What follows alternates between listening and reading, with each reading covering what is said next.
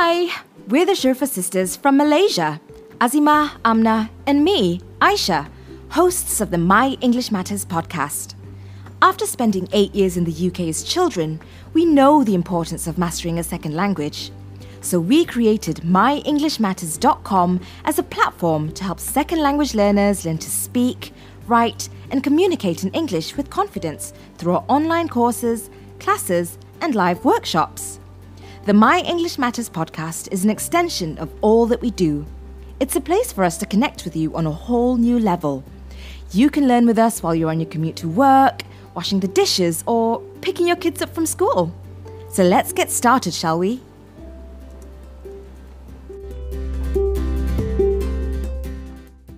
In today's episode, we are going to learn how to address people in formal and informal settings. We're going to look at the English speaking world, in particular America and the UK, and then we're going to compare it to our world, the Malaysian context, because you're going to see a few yeah, differences and you will you can compare for yourself.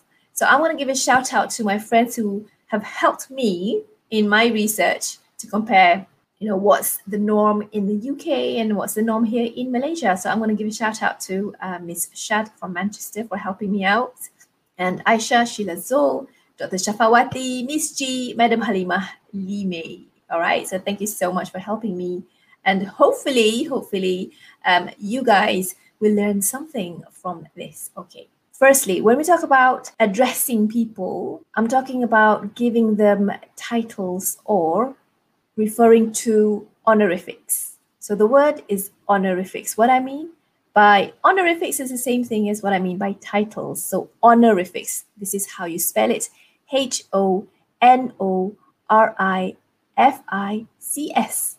Honorifics, same thing as titles. So people might say honorifics or titles, same thing.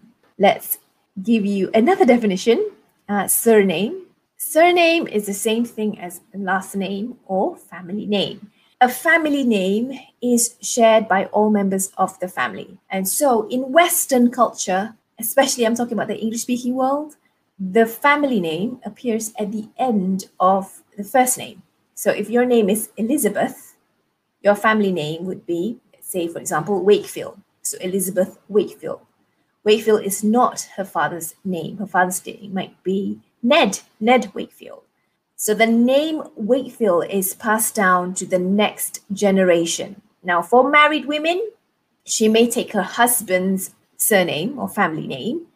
That means that her husband's surname is then passed down to her children, to their children. If she's not married, then she would maintain the name Wakefield. This is in Western culture, especially the English speaking world. Now, as I've said, is a name that's shared by all her family members. That's, that means her mum, her sister, her brother, her siblings, her grandparents on her father's side would have the name Wakefield. So that's something interesting. So I would like for you to remember that. So surname is the same thing as last name and family name. Now, for male, right, when we talk about giving people a title, we have Mr. M I S T R, and this is normally shortened or abbreviated to Mr. just MR, or even Sir. So let me explain. Now, in a formal setting, it would be Mr. plus the surname. Remember, I talked about surname, the family name. So if his name, his full name is Sherlock Holmes, in a formal setting, he would be called Mr. Holmes, Holmes being his surname. His full name is Mr. Sherlock Holmes. Now, if we do not know his name, we can just simply call him Sir, Sir. So use Sir if we do not know his name. That would be the polite form. Now, what about women, female? So for female, we have Miss, M I S S, we have MS, MS, and then we have Mrs. Okay, so let me say that again. We have Miss, M I S S, and then we have MS, which is pronounced Ms. And the third one is Mrs. So let me break it down to you. For unmarried women, unmarried women, she would be called Miss and her surname. So let's go back to the example of Elizabeth Wakefield. Let's say Elizabeth is unmarried, we'd call her Miss Wakefield. Now, in a business setting, in a modern setting, it doesn't matter. I mean, you're married or not, it's not that important. So you can call her Ms., right? That is pronounced as Ms. Basically, it sounds like you spell it like this M I Z. So Ms. instead of Miss. It would be Ms. Wakefield. Okay, that's because we don't know if she's married or not, and it doesn't really matter. Now, if we know that she's married, it would be Mrs. So it would be Mrs. plus her husband's last name, her husband's surname. So going back to Elizabeth Wakefield, Elizabeth Wakefield's mother, let's say her name is Alice, but her husband's surname is Wakefield. So she would be called Mrs. Wakefield. Okay, remember Wakefield would be her husband's last name. How do we know? Because we have Mrs. in front of it.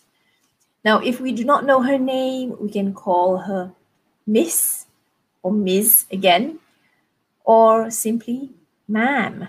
Ma'am. So ma'am is very, very formal. Um, I would say it's still used, ma'am, especially you know if you go to a restaurant, um, you know, at a hotel or something, and they'll say, "May I help you, ma'am?"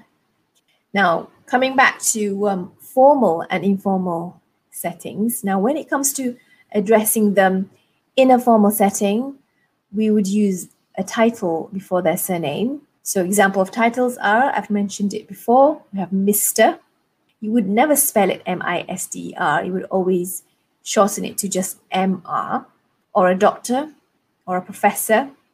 So, doctor would be, um, you know, you just spell it DR. For professor, you can contract it, shorten it to just simply prof. And, and then we have Mrs., like I've taught you before, Ms. and Miss. Now, in a less formal setting, we can call them by their first name. For example, among friends, um, among peers, etc., you can call them just by their name. Now, if you you don't want them to call you Miss or Doctor, you can just say, you know what, just call me Jane. Just call me John. And I had a friend who recently received his doctorate, so he's a PhD holder now. He's his name in front of his name would be a, a doctor. So I said, So should I call you a doctor? And he said, Oh, drop the title because we're friends. We, I don't have to call him doctor. He doesn't have to call me uh, madam or puan. But then my tip is always to just start off formally because you don't want to offend anyone and then, you know, wait for them to tell you to drop the title or keep the title. Okay, it's up to them. Now, in terms of letters, in writing letters, you can have dear Mr. or dear Miss and the last name. Um, or it could be, if you know him or her, it could be just simply dear John, dear Amy with a comma. Or if you don't know the person's name, you can call it to whom it may concern without a dear, to whom it may concern. So for this one, you would have to um, put the first letter in capital letters. So to whom it may concern T, capital T, W, capital W, I, capital I, M, capital M, and then concern C, capital C. Make sure you do that, and then you would put a colon. So colon means two dots instead of a comma. This is uh, formal, this is respectful.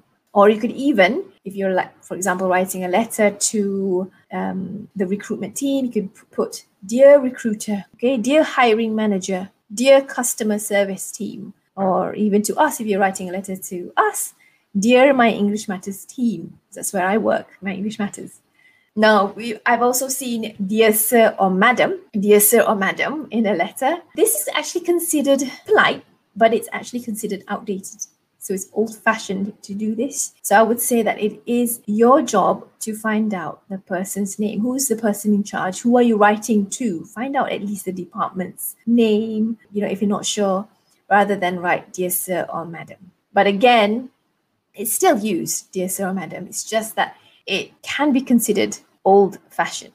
Now, let's talk about spelling. and punctuation. So when it comes to using full stops or that means a dot, right? Or a period in American form. Now, in American English, you would have Mr. MR with a full stop. So in America, using full stops is normal. So you'd have Mr. plus full stop, and that would be the American English version. For British English, you'd have Mr. MR without a full stop. So that's very interesting, but it's up to them. Sometimes they do use a full stop as well. So they have that option as well to do that. Let's talk about using commas and colons in letters. Now, this is different as well. British English, the greeting is always followed by a comma. So, for example, Dear Mary, comma, or Dear Mr. Potter, comma. But in American usage, it would be a comma in a personal letter. Dear Mary, Dear Mary, you can see that Mary is used, her first name is used, comma. While in a business letter, it would be Dear Mr. full stop, Potter, colon. Yeah, you can see the difference there. In Malaysia, it, it really depends. I believe that we take the full stop and we take the comma as well. So if you're not sure always, you can always find out. Okay, always find out, can do your research as well. Now, in schools and universities in the UK, now in schools, you'd address your teachers like Ms. Webster or Miss Shad, M I S S Shad, Mrs. Thompson if she's married, Mr. Barnes for a male teacher. This is interesting. At universities, once you're a bit older now, your lecturer wants to, you know, keep a more friendly atmosphere you can even call them by their first name. So look around, see what, uh, what and how they're addressed. How would they like to be addressed? So it could be like John or Jennifer.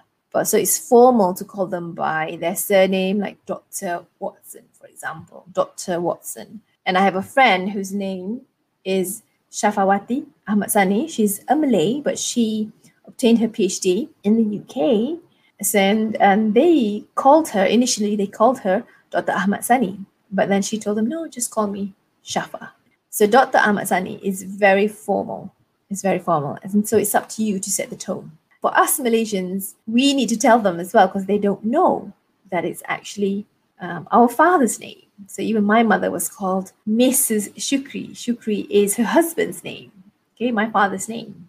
So that's something that you you need to think about. How would you like to be called? How would you like to be addressed? For Malaysians, we're a bit different. So we have Azimah Shurfa, Muhammad Shukri. And so Azimah Shurfa is my name, obviously. Muhammad Shukri is my father's name. And if you want to address me, because I'm married, I would like to be addressed as Madam, Madam Azimah, not Madam Shukri or Madam, my husband's surname or my husband's name. I'm going to talk about all of this in part two, so stay tuned.